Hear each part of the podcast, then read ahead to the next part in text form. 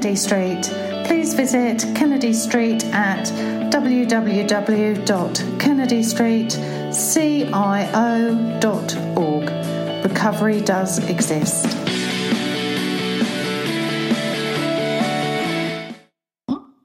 Hey. Hey. Hello. Hello. Hello. Good morning. Hello, hello. hello. We're getting better at this. We're finally seeing that red red square in the corner of the screen to say you are live. So, hi everybody. My name's Claire Kennedy. I am the founder and CEO of um, Kennedy Street. Um, um, our new charity, which is we've just re- received charitable status for.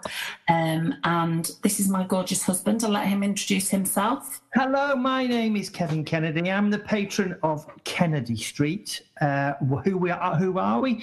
Well, we are a peer-led charity, which means that everyone who works for us or volunteers for us has is in recovery, which means basically we have heard it all. Um, and if you need recovery or know someone who may be uh, in trouble at the moment during the lockdown, um, or even coming out of the lockdown, is is, is very anxious.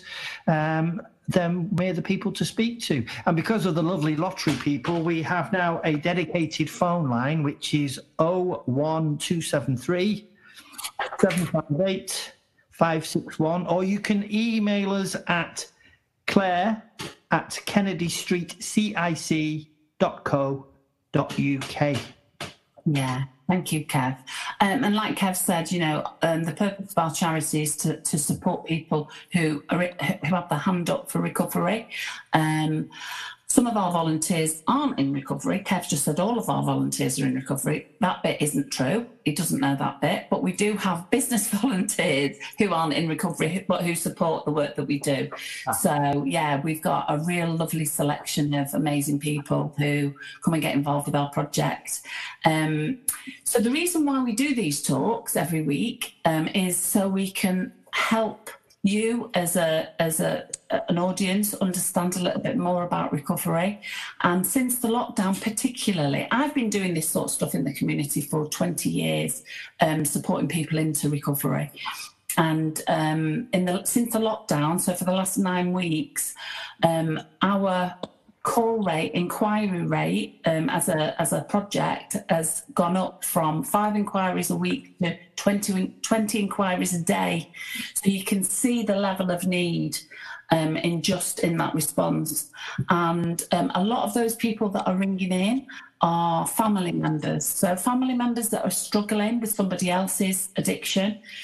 And um, I'm really passionate about this particular subject. Um, that's where I started my my journey all those very many years ago um, was by asking for help. I didn't know that there was such thing. I didn't know family members were eligible for support or that there was anyone out there that might be able to help.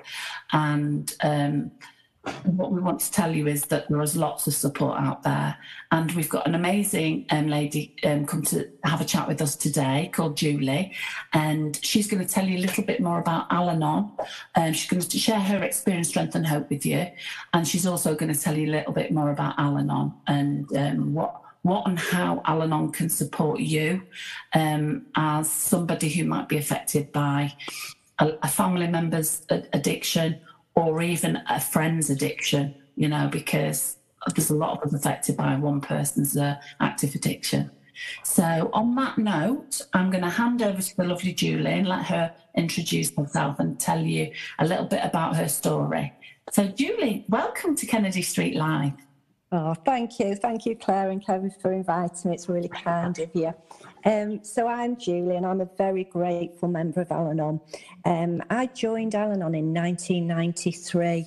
Um, and a bit like you just said there, Claire, I didn't know there was help for family members. So my story is I grew up in what I now know to be an alcoholic home. My dad was a heavy drinker. I was the eldest of five girls. Um, and how that really played itself out in our house was that my dad would go out drinking regularly, often, daily. He'd disappear for weeks on end. And I would see my mum in great pain financially, she'd be upset. There wasn't enough money. Um, I guess now I know there'd be a lot of shame. We'd be invited to things as a family. My dad would be disappearing. Um, lots of embarrassing situations. You know, my dad was. Um, he, he was quite a funny drunk when he was out and about, but he wasn't in the home. In the home, he was volatile, aggressive, um, short tempered, or didn't engage with us. That was one of the hardest things. He would not engage. But as a child, his sense of humour would embarrass me. He thought he was a comedian, a clown, centre of the stage. But as a young girl, I'd be really embarrassed, really embarrassed by some of his behaviours. Um, and and all I could see was my mum's pain. That that my dad's behaviours impacted my mum, and it caused nothing but pain. And I remember vowing I would never marry a man that drank. Um, I didn't like that, and I would not marry somebody like my dad. Um, I don't know what it was with my dad. If ever I had boyfriends or friends in the home, he'd be really like off with them, aggressive. So somewhere in my wisdom, age 17, I made a decision that the next man I met, I'd be leaving home with. Um, and that's what I did. I met somebody at 18, and whether he knew it or not, I don't think he had much of a choice, but this this man was going to be my partner, and I would work hard on making him my partner.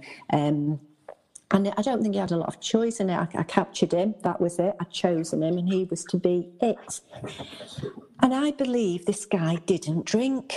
So we'd go to bars and clubs in Manchester and he'd get himself a little Vic Orange. And I thought he was not a drinker because he told me he didn't drink. And because I now know I was like a codependent, I was broken, we met in September of 87, and by December of 87, we were living together. And by February of um, 88, I was pregnant with my first child. So, barely really knew each other intimately. You know, I knew what I thought I saw. Um, I didn't really know him very well. But what I did know was he was this big personality. He was well known in Manchester. He knew all the doormen. Um, we never had to queue anywhere. We were taken to the front of the queue. Uh, life was very glitzy and glamour. Um, and and for me, growing up in a family that had no money, this guy had money and that was attractive. You know, I thought, I'm not going to have to worry about money, we're going to be okay.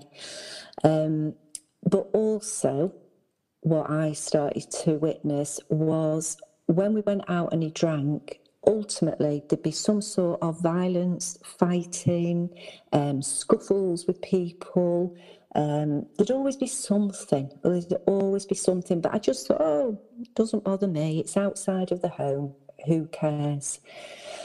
I then had my child, and we were obviously living together. And I quickly, six months into having my first daughter, I was pregnant with my second. And those behaviours that were outside of the home started to tipple in the home. But I never ever thought it was drink related. I'd grown up with drinkers, so so my understanding was that's what men did. Real men drank. I was told that somewhere as a child. Um, my uncles were rugby players. They all drank, and, and that was the circle that, you know, men drank, my granddad drank, my, my dad drank, men drank. Drinking wasn't the issue. What was the issue was, was my partner's behaviours. And if I could have waved a magic wand and stopped his behaviours, I would have done. Um, because I just I didn't understand. And what also I didn't understand growing up in the family that I grew up in I didn't recognise I had choices. So somewhere in my mindset, I thought I had um, the, the the message was you've made your bed now, lie in it. So I had these two children, and I really thought I had no choice to make any changes around what was going on.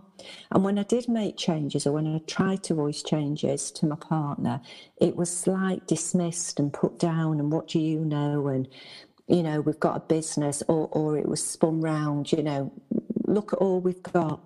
What what are you not happy with? And I wasn't happy. I was desperately unhappy. Um, I'd lost sight of who I was as a person, I, I would measure how he was. So if he came in with, with a happy smile on his face, then I was going to be happy. If he came in looking angry, then I'd be angry. If he was worried about something, then I'd be worried about it.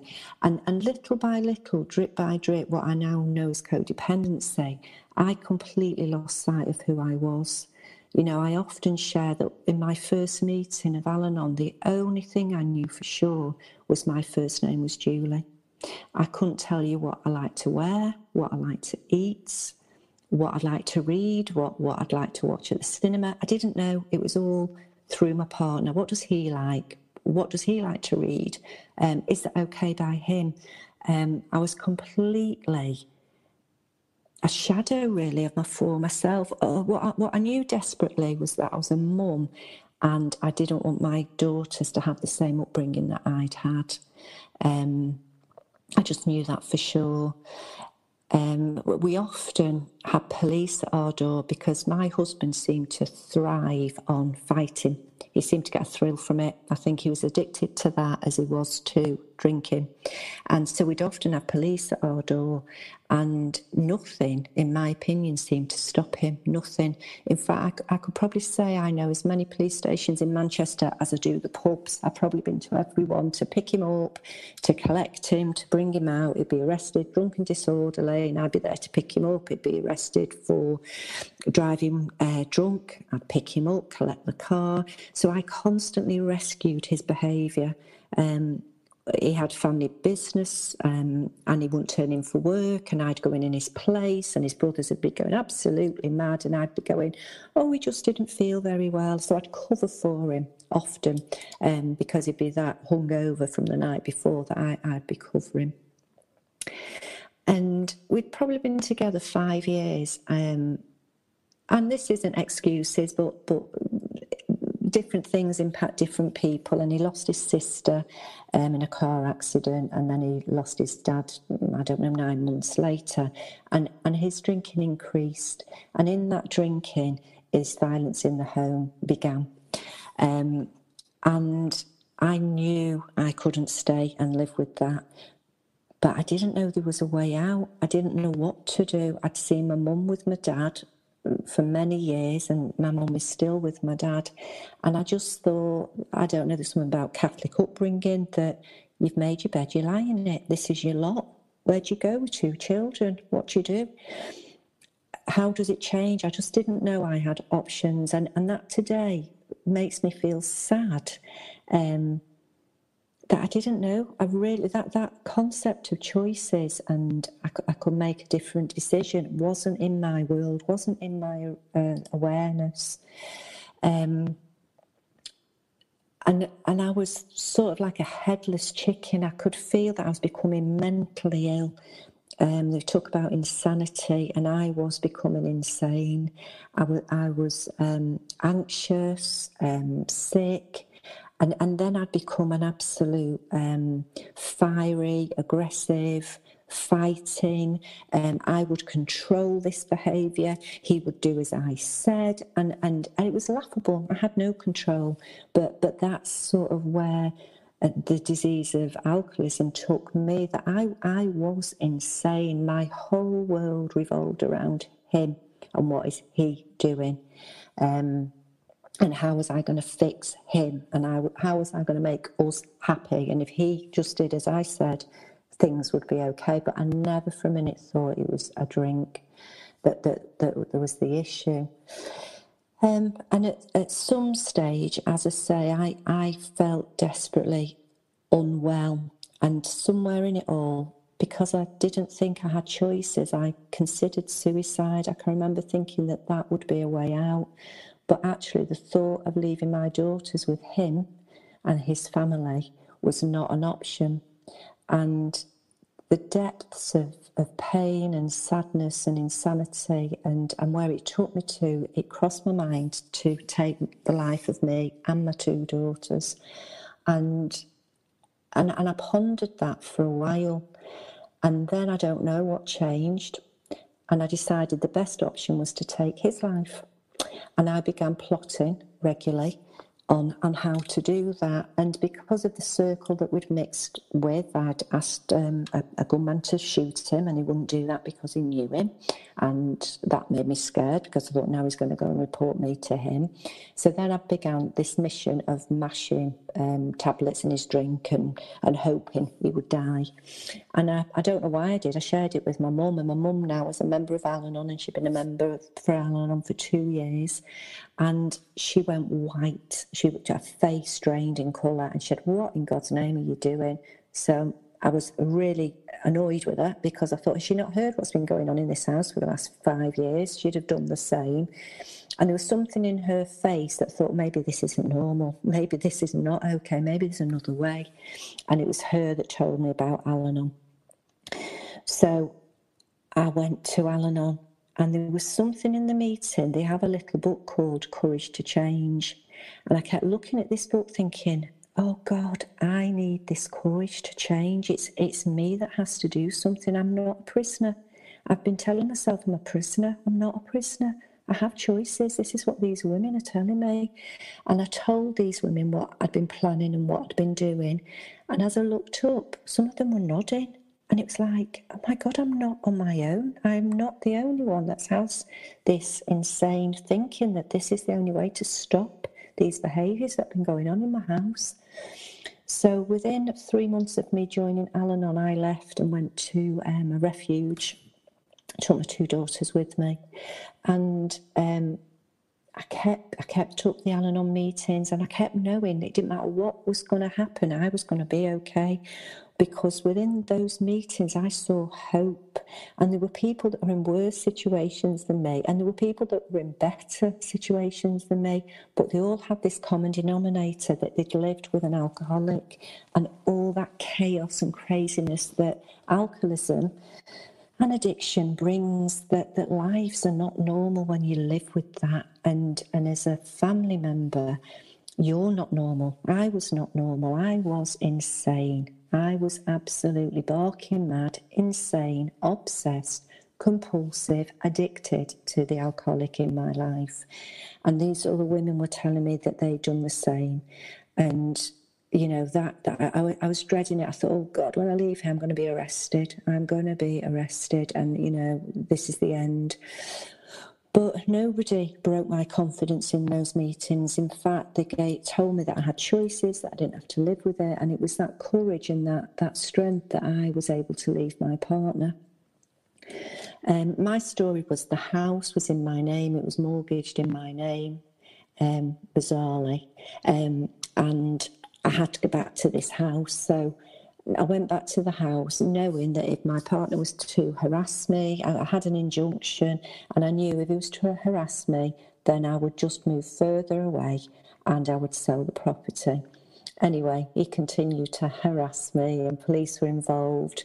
And one night of absolute hell, I'd been going to a place in Manchester called Damascus Road, a guy called Bonzo, and, and this man had said to me, I can't do anything to help you, but if your partner ever needs help, this place is he can go. So this night of um, awfulness, violence, I um, phoned the police, but I also passed my partner this this number of, of Bonzo, and that was 1994, and that was the day my partner had his last drink and has been sober now for 27 years a day at a time.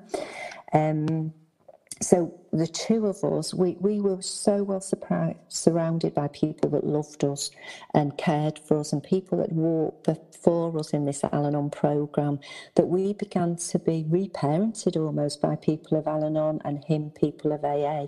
And we caught it for a year of early recovery. I stayed in the house and, and he stayed at his mum's, and we did what was suggested that we were to do.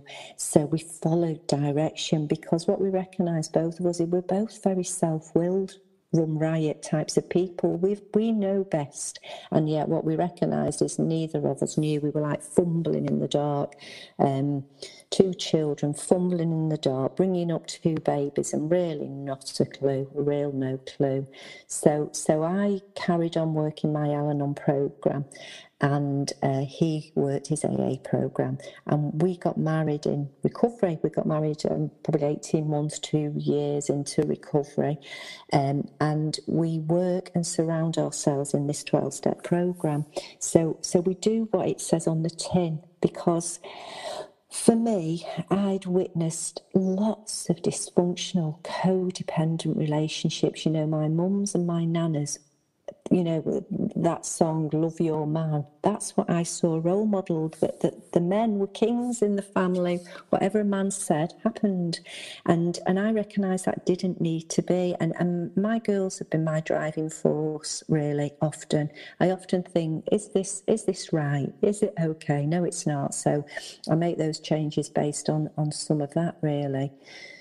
So in recovery, I realised that I was more than I ever thought I was. I um, studied, I began to study, I did a counselling qualification, I began to work in the addiction field, um, and I began to get to know myself, which, uh, you know, from a dysfunctional family, all I knew, my job was to care for others, to make other people happy. As long as they were okay, I was okay. And that happened in my home you know, it was a great training ground for how to be in an alcoholic relationship because I witnessed my mum doing it, I witnessed my nana's doing it, I witnessed my aunties doing it. You know, my very first meeting I went to, I walked in and my auntie was sat across me and I couldn't work out why. Well, of course, why? My, my, uncle needs recovery. You know, of course, why? This is a family illness. I have been impacted by alcoholism because it's a family illness. It runs in my family, it runs in my husband's family. So I need like daily maintenance. I, I need to carry on going to meetings. Um, not because I'm scared that my husband will drink. Today, I really acknowledge my powerlessness in that. He will or he won't, but that's his business, not mine. But I go because I know of my defects of character. You know, I can be controlling, I can be manipulative, I can be dishonest. Um, you know, if I'm put in a corner, I can feel shamed and I come out fighting. So, so I've learned, I've grown up in Al Anon, I've learned different ways to interact with the world that are healthy, um, that are not blaming, that I can take responsibility for me. And, and that's something that Al Anon has taught me, teaches me, um, allows me to be. Um, you know, they often say, I hear it say in the AA rooms that it's life beyond my wildest dreams. It is for me in Al Anon. You know, I, I look where I would have been. They talk about, you know, for, for an alcoholic, there's three places they go institutions, uh, jails, or death. Same for me. I see my path. I, I, see my path. I could have ended up in jail, prison so easily. I could have ended up dead. And I could have ended up in some sort of mental institution because I, that, that obsession, obsessing about the alcoholic, you know, my thinking was obsessive. I've done crazy things. I've took meals to him in pubs because he's not come home because that's what I thought a happy family would look like, a family that sat at a table and ate together. So I took the meal to the pub only to be humiliated by all the rest of the drinkers around him because it's funny. I'm entertainment now at this stage, ranting and raving. You know, I, have I've stalked him. I've done all sorts of crazy all sorts of crazy. So I recognised my mental fragility really in living with an alcoholic and, and living and growing up with alcoholism. So, so for me, Al-Anon is, is going to be a lifelong program for me. And today I, I, do service, I give it away, I tell my story when I'm asked to tell my story, because it reminds me of who I was and where I've come to and I'm not perfect and I'm not special. You know, I'm, I'm full of flaws. Um, but I, if I work this program on a daily basis, I'm a better person for it. I'm a nicer person for it. Um, so I've so much gratitude to the Al-Anon program, so much. Um, and and it's good for me to be reminded really of how it used to be because it was dark, it was depressing, um, and it was chaotic. And I recognise I created some of that chaos, and I used to think it was all him. I think stood next to an alcoholic, you look pretty pretty well brushed up. You know, for me, I'd be little Miss Sweet and smiling, aren't I good? And he'd be acting out like a wild man. I'd act out wild when it suited me. You know, I'd press his buttons. I would use him. I would say to people, if you don't do what I want, I'll tell him. I used him as a threat, you know, as a bargaining tool. And, and I know that today, you know, that was my level of dishonesty, but I, I was equally as badly behaved as the alcoholic was in my world. The difference was he seemed to be tenfold, he seemed to be out there with it. But, but I, I was cunning and baffling and manipulative highly.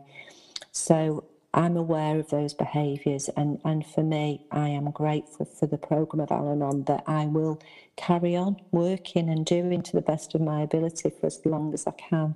And, and I think service is a real gift to, to have been asked to share with you. And I just thank you both for asking and for listening. So thank you.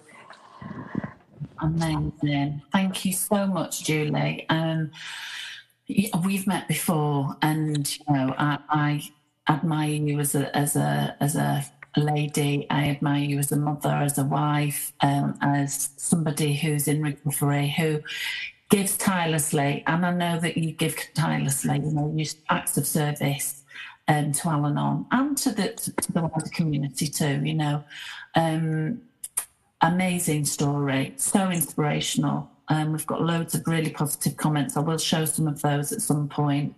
Um, yeah, um, do you want to say anything, Kev? Yeah, that um, first. Um, first off, I'd just like to say thank you. Uh, it's always a privilege to hear uh, someone's story like that, um, and and very brave and honest. And for me personally, that I mean, I've never I've never been to an Al-Anon meeting, um, and it's always been that AA and then Al-Anon. Mm uh, almost regarded as the enemy somehow, which is obviously not true. And I've listening to that story was was just eye opening for me.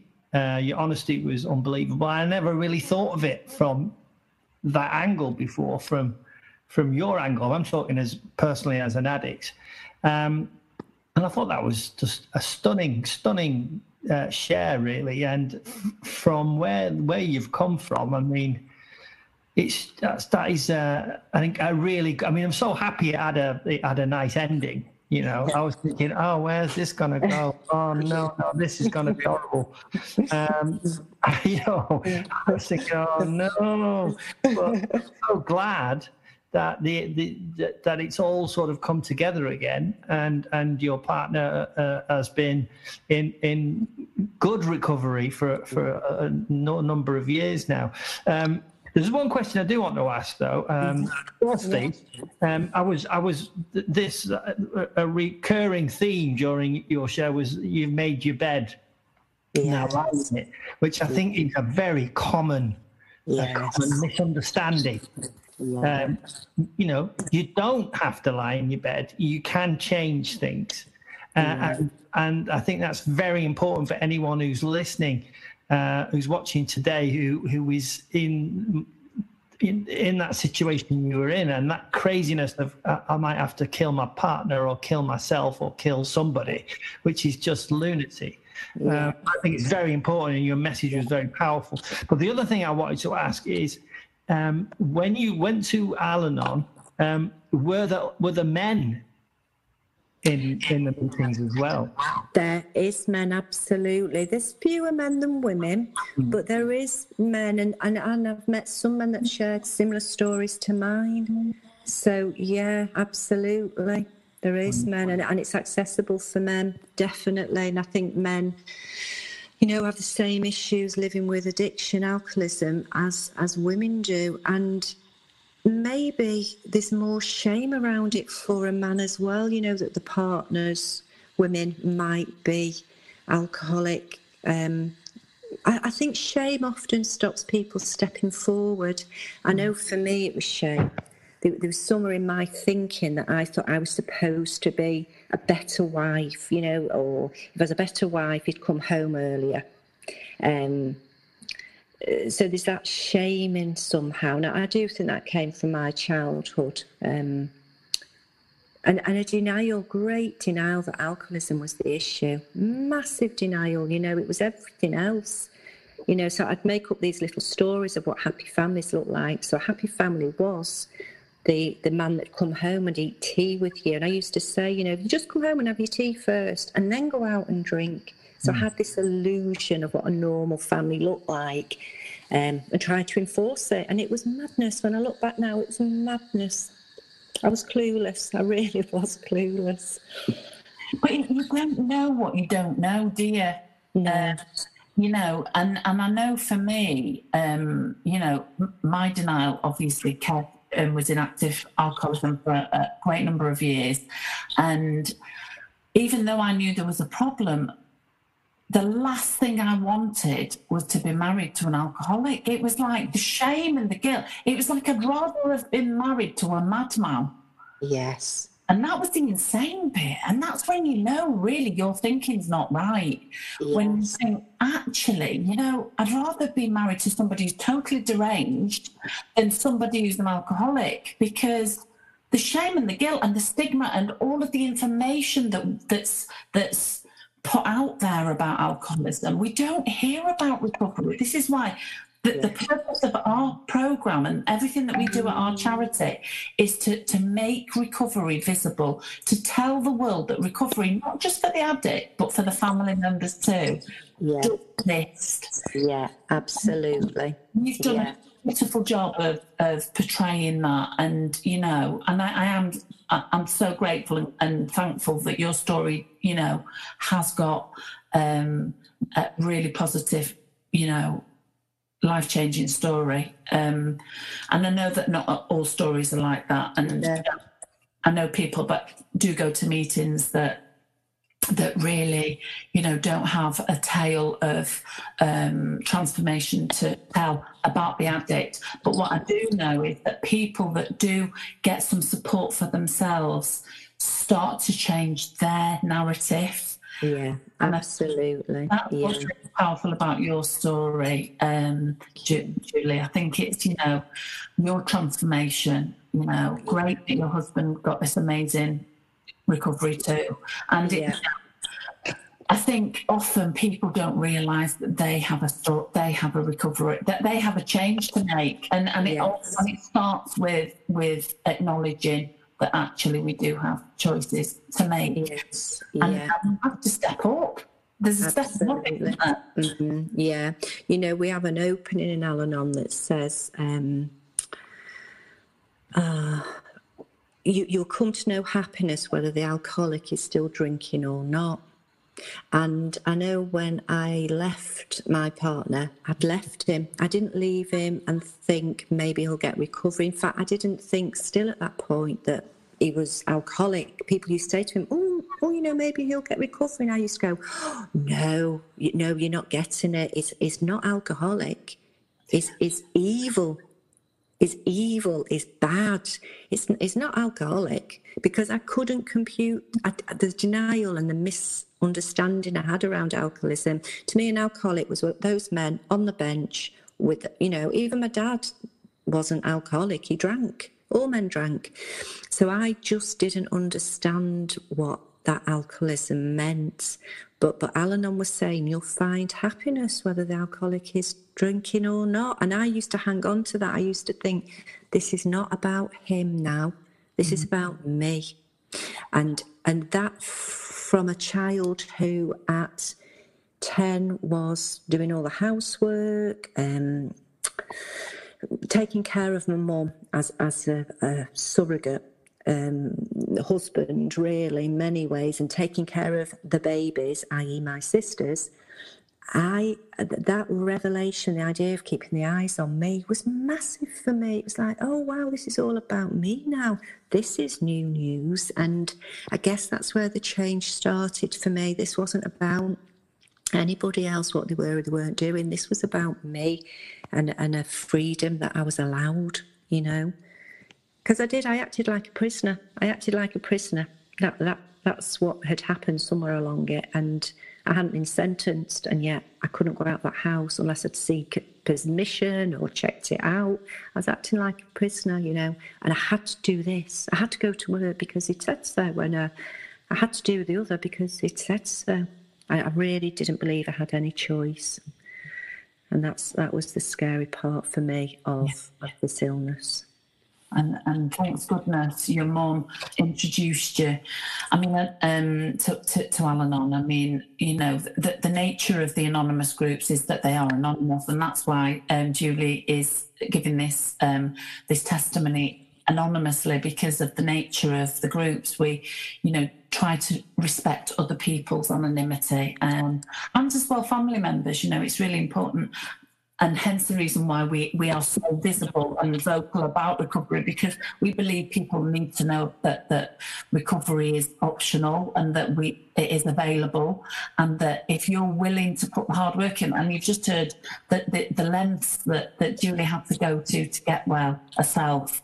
And you know with no expectation of the her addict getting well. I think that's the critical for me that was so intrinsic with my getting better um, was that I had absolutely no expectation that anyone else was going to get better.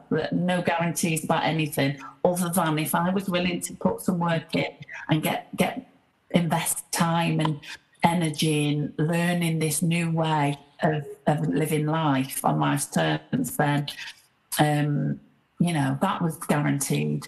But what I wanted to ask you as well. Uh, because of the nature of the anonymous group, there's a lot of mystery around it, and uh, so I wanted to ask them questions that I know a lot about Al-Anon, I know a lot about all the fellowship, but I wanted to just give the audience an opportunity to find out a little bit more about where Al-Anon has come from. So um, we've come up with a few questions I hope you don't mind us asking. Um, if you can answer them, great. If you can't, then that's fine too. So how did the fellowship of um, Al-Anon come about? Oh right, okay. So it's really exciting. So so um, Al-Anon's is the sister program of AA. So Bill W set up AA in 1935, and his wife Lois used to sit in the kitchen as all the guys, mainly guys at that time, uh, there was a few women alcoholics, but mainly men, um, would sit in the kitchens and have the meetings. And, and the women started to realise that they were sat sharing about the alcoholic. So they were starting to understand the nature of the alcoholic, the personality of the alcoholic, but more importantly, their personality. It's almost like we dance. It's almost like the AA is able to subconsciously find the Al Anon, and the Al Anon subconsciously finds the AA that they can fix and caretake for and enable. So from that, uh, Lois, um, Bill W.'s wife, and her friend, um, Anne B., created Al Anon. And we use the same 12 steps and traditions that AA use so, so you know, AAs talk about defects of character. Al-Anons talk about their defects of character. Our first step is we accept that we're powerless over alcohol and our lives have become unmanageable. So, whilst I was fighting and battling with my husband and his drinking, I wasn't accepting powerlessness. I thought I could change him. And when, when I stopped that and stepped out of that, change happened differently than I ever imagined. So, so yeah, so so Al-Anon started in 1951, um, and AA started, I think it was 30 in 1935. So, so we've branched. We're a sister fellowship of AA. We use the same um, steps and traditions. Amazing, amazing. Yeah. Yeah. Uh, and um, so you've answered my second question, which is how long's it been running? So it's been started in 51. And there's a lot of so people that do hear of Al-Anon and AA, there's um, people. I often hear this all of the time. Oh, I'm not going. I'm not going there. It's all about God. Mm, yeah, a big, big, a huge, big stigma about yes. word God. Yeah, can you explain a little bit more about that, please? Yeah, and and when you read the twelve steps, God is in most of them. Um, so it so I get why people initially who haven't been inside the meetings would be put off. It's not a religious program at all, but it is a spiritual program. Um, so we talk about God, uh, finding a God of your understanding. And that literally is what that means a God of your understanding. So initially, people might use God and think good orderly direction, or I've heard in AA, group of drunks. Mm. Um, but for me, there's something about because I was so. Um, self seeking in a way. Even in my caretaking, it was all about making me feel better. So, so it's something for me about just looking outside of myself, you know, out of my own self will and looking for guidance. And that can take its shape and form in any way. So for me, initially, my God was was the group of other women that had been through a similar experience, and I sort of trusted that they were saying the best for me. Um, and, and then slowly, slowly, I developed a relationship with the God of my understanding. But when I first went to Al Anon, I was brought up a Catholic, and because of the lifestyle I was living, I was filled with guilt and shame. And I just thought, God won't want me in there. You know, I'm so shitty that there's no way I'm going to be accepted by this God thing. But actually, it, it's nothing to do with a church God, a religion God. It's to do with a spiritual way of, of living. And, and it does require change to work this program of recovery. It is asking us to change some of our thinking, some of our behaviours.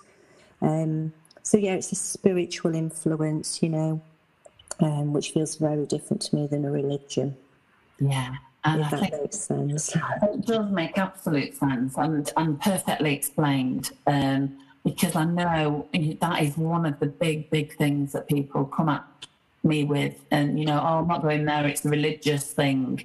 And it's like when you explain to them that it's not actually a religious thing, it's a spiritual program um, that looks at your mental, physical, and spiritual condition, which is it's you know a threefold condition, isn't it? It's yeah.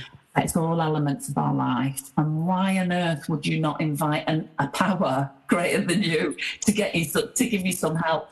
And the power of the group is a really, I think that's such an important part of the journey because we, we do need to connect. You know, we spend a lot of time disconnected from ourselves. Mm-hmm, absolutely. And I think that the shame of living with alcoholism, the isolation that begins to happen, you know, for me, I felt I didn't fit in the world. I felt so different. I felt everybody knew about my, my husband's behaviours and were judging him. If they weren't, I was. And and you know, as a child, I didn't have friends over because we felt different. I felt different. Uh, nobody else's dad acts like that. So little by little, that disconnect from the world feels and, and trust. I didn't trust anybody. Nobody was trustworthy around me. Um, and that wasn't true, but that's how I felt. How could I trust anybody? I didn't trust myself. Mm. Um, so, yeah, it's about that reconnection with some sort of spiritual presence, being. Um, a greater God, isn't it? Greater God, yeah. Better and bigger than all of us that can help in some way, shape, or form. And, and like you say, if that comes through somebody else who's been but down that road before you who, who's got a level of sort of freedom. It's like, you know, you hang on their coattails, don't you? Sort of Absolutely. Like, they've got what I want, so I'm going to talk about with them. Yeah. I saw hope in people. I thought they are that some of these people are still living with active alcoholism, active addiction. I want what they've got. And it was hope and it was smiling and laughing, and yet they were still living in the same dire straits. I thought, no, I, I want a little bit of what they've got. And they're saying it's available to me. I don't have to do anything spectacular. I just have to rock up each week do these meetings, show up, be there, be present, and listen and trust. Um, yeah. And commit, I think, as well. I think yeah. for me, it, it was really important that I understood that going to one or two meetings of any fellowship is not going to work. No it's just not going to work. You're going to get a little bit of uh, information or misinformation because you always listen to the, the, the, differences at first. You don't know to listen to, for the similarities. Yeah. And it takes repetition, it takes going back, it takes commitment to, to wanting. And I think that's often comes in the shape of the gift of desperation. It's yeah. like, you know, your, yeah. your life was in a desperate place. And you were willing to to keep going and keep learning and keep listening. Yeah. Uh, I think that's yeah. so important. Did you want to ask anything, Kevin? I'm rattling. Yeah. I've talked to Julie forever. oh, I can't hear you, Kev. I can't hear you. Oh, can you hear me now? Yes. Uh, I just wanted to reiterate what you know what this is about. If people have just joined this a bit late, if you're if you're um, we've just heard Jill's story, which is absolutely amazing and very powerful. But if you've just tuned into this and your partner um, their drinking or, or drug use is, is affecting you and your family, then there's somewhere for you to go. You haven't made your bed and you don't have to lie in it. And it's Al Anon and it's underneath here. Um, uh, please get in touch or get in touch with us. And there's a few great, some great messages. Uh, yeah, thank you, Jane. Let's show, let's show some of these. We've got um, oh, hang on a minute, how do I show them? Here we go. We've got Jane's, um, Jane who's saying, I'm going to let my husband watch this. Thank you so much. Um, fabulous as always. That's really kind. Thank you, Jane. Can I just interrupt? And, and Julie, uh, if you get in touch with us, uh, we, we definitely can help you. Uh, we won't put your message up, obviously, but uh, please get in touch. Uh, and thank you for, for uh, reaching out. Um, that's a brave thing to do. Thank you. Yeah, I mean, you struck a chord with a lot of people, um, Jules. You know, you, you, and that's the beauty of what it is that you're doing, you know, and, and your generous heart and coming and being of service, talking your truth. You know, people people don't fully understand that that's why um, when you've been given the gift of recovery, that, that a, a huge part of it is um, sharing that with others. So they too can take those tentative steps. Yeah. Uh, yeah. Uh, can I just ask a question? Uh, has this lovely recovery has that trickled down to your daughters as well?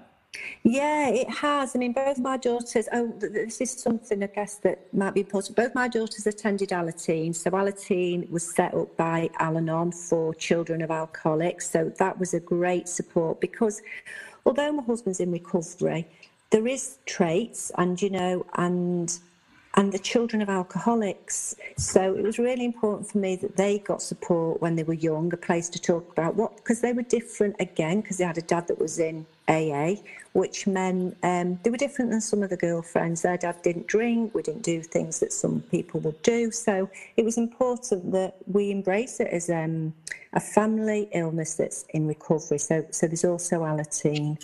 Yeah. Um, would you tell us a little bit more about Alateen? Um, yeah. We don't yeah. have Alateen in Brighton. I think they used to have a Alateen, but I, th- I don't think that um, they, they, could grow the fellowship. So they don't have a Alateen anymore in Brighton. But could you tell us just a little bit more about a Alateen, please? Yeah, of course I can. So, so anybody anybody over the age of 12 is allowed into an Al-Anon meeting if there is no Alateen in their area.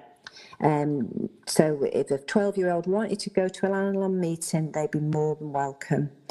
Um, because we have so few Alateen meetings. But Alateen meetings used to be run by uh, sponsors, um, Al Anon sponsors. Normally be two Al Anon people in the room, and and they would just share. So so young people be able to go and share their worries. So parents might or might not be in recovery, but they would be able to share their concerns and the impact of growing up and living with um, an alcoholic and how that impacted them.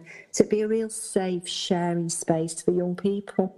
Um, and that, that's somewhere where my girls went to um, and have been to Al Anon on occasion.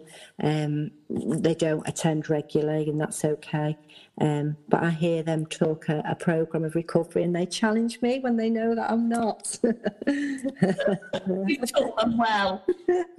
Sometimes. oh, my girls are the same. Our girls, our girls yeah. into an Alan, but they know recovery. Yes, absolutely. They pull us all the time, don't they, Kev? Yeah, it, it's like because I think my dysfunctional behaviours are so outrageous to them. You know, when when I'm not on track, when I'm not working a spiritual program, it's pretty obvious to people around me, and they're quick to tell me. it's great, isn't it? And do you know what's beautiful? Well, which I think, I mean, my our kids. I always say my kids when I'm telling you something really fabulous about them, and, mm. and but really our kids. Um, the our kids are that they they speak about recovery with no stigma. They don't they don't look at the shame and the guilt. It, it's completely missed them. They talk about mummy and daddy being in recovery, being recovering addicts and alcoholics, and and you can see the look on their the friends' faces. They go, you know, it's like I can't believe that you've just said that. Um, but it's powerful. It's powerful stuff. Our kids know more about recovery than, thanks God, than than addiction. But they think recovery is normal. Yeah, yeah, absolutely. It's great. It is great, and the more information that's out there, the better. Um, yeah. Did you want to ask anything else, Kev? I just wanted to say uh, thank you very much, really. Um, and uh, you've reached a lot of people today with that story. Um, and I just, again, I can't thank you enough. It's uh, brilliant. Thank you. Thank Yeah. you for asking me. It's been my privilege and honour. It really has. And I just think if it helps one person listening, and I, I just think I wanted to say as well that for people that are listening, that uh, it's just something about uh, I've done nothing special to get here other than go to a meeting. Uh, you know, I don't just thinking when I was like, I was 25 when I went to my first meeting, I felt like worthless on the floor. I would look at people like you two and think, oh, it's all right for them too. They've got it made, you know, they're together, they're perfect. Um, my esteem was so low. And, and I think that's the starting point, really, for people that, you know, you'd be made very, very welcome. That there's no story that can't be helped in Al Anon, that, that it's so embracing to us all um, and it's not judgmental. And I don't think there's any story that would shock that we've not heard before. You know, everybody is welcome. Yeah. So if if there are people watching this um, amazing interview and, and just you know really getting a lot of identification and they want to they want to reach out, how would they go about during the pandemic? It's a bit different, I know, but how would if there's somebody watching and they want help, how would they go about getting some help, Julie? Yeah, well, that website you've put on there um, would take them onto the Al Anon website. Uh, there's lots of Zoom meetings going on in different areas, and it's great for people. So, if people, you know, wanted to remain anonymous, didn't want to expose their alcoholic in their world, you could come over to Manchester and do a meeting, and nobody'd know you, um, and you know, vice versa. So, it's quite accessible at the minute. Something great about it. Um, I'm happy to pass on my number if anybody wanted to contact me. I'm more than happy to do that. Um, but that number there is a starting place uh, looking at Al Anon, and I could try and send some Zoom meeting lists over to you both too. Um, I, could, I could do that. But I just say it's not just Manchester. This as well. It's it's nationwide. Yeah. And worldwide. It's worldwide, isn't it? World, yes, yeah, it is. Global. Yeah, and I think that's the beautiful thing. This is why I'm really passionate about all of the fellowships that we do have, because for me, you know, there are lots of treatment centres, there are therapists, there are this. I think they all serve a purpose. Don't get me wrong. I really do think these places are absolutely critical. But in the in the lo- in the long game, the in the big plan, you have Yeah. to have continuity in care. You have to have Maintenance. Yeah, maintenance. You need to Yeah. find people. You need to have those people that that love and care for you, and that you can start to build relationships with and friendships with. And um, it's I, I I think the fellowships are really, really, really. Um, you know, under advertised. I understand that not everybody wants to get the message out there, but we want to use this platform to get the message out there that, you know, there are some amazing fellowships. And like Jul- Julie said, this is global. I had somebody reach out to me on a telephone call, um, a direct message it was actually, off, off the back of one of these talks. And this guy was in Peru. Um, and he was struggling with alcoholism. And um, within half an hour, I was able to virtually connect him to Alcoholics Anonymous in Peru. Um, and some the, the person that we connected him to actually lived half an hour away from where he, he lived in Peru. It was just unbelievable. So, and there's nowhere else you could do that. There's No. Nowhere. And I know I could do the same with, with Al Anon. I could reach out to, mm-hmm. to, you who might know somebody. If somebody rang me from America, I know you'd probably know somebody in America. it's great. Yeah, it is. It is fab. It's fab. And it's free. You know, that's the other thing. It's free you know, and there's no register. You come and go as you please. Nobody's going to say, Why have you not been back? or You should be here. You come and go as you choose. You take what you like and you leave the rest. It's, it's perfect. Yeah, and it's very empowering. I mean, mm. you know, that autonomous decision where you go, you know what, actually, I'm going to choose to do something to help myself. Yeah. That in itself is so power, empowering. Um, is amazing. You know, it is amazing. And you get to meet beautiful people like Julie and, and many more beautiful people because, I, you know, th- there's a lot of them out there who are doing great work. And, and like you say, it's free, but it sets you free too. So it's free. Absolutely. It's priceless. It is. It's like the gift of serenity that you receive from it is huge, huge. Amazing. Thank yeah. you so much, Julie. I Thank really, you loved having you. Kev's, it's open Kev's eyes. He's often wondered what goes on in those Al-Anon You'll have to come and see. You'll have to come to our open meetings. Come and have a listen. You're welcome. Anything else before we go, Kev? You're on silent. I keep keep forgetting to do that because I was listening so intensely. I keep forgetting to put my mic. Um, I just want to again, you know, say thank you and and and if you're struggling, all the help you need is is underneath, and it's free. We don't we don't want anything from you, um, nothing. We just want to uh, to help you as, as as well as we possibly can. And it's important to reiterate that that you know we we we just we just want to help. That's all. Yeah, we can connect people, and you know we've got great. Um, Ju- Julie's just done an amazing um, public information on on Al-Anon, um, but there's lots of other comments of you know people. This is this. I, people are identifying with with our talks, and we do get a lot of um, direct messages and a lot of um, emails and phone calls off the back of these talks. So please do feel free to reach out to us. Like Kev said, what we offer is um, absolutely free. We, we look to connect people to amazing resources like Al Anon and AA, and there's other fellowships as well for family members. There's Co-Anon, there's Famanon. There's lots and lots of support out there. You just need to know where it is and how to how to access it, and we can help connect you to those amazing groups. So Thank you so much, Julie. Um, we've loved having you. We would love you to come back anytime. Um, and thank you for thank you for your honesty and for your inspiration. Lots thank you for asking me. Thank you. Nice to see everybody. See you again soon. Bye. Bye. Kennedy Street. Please visit kennedystreetcio.org. Recovery is possible.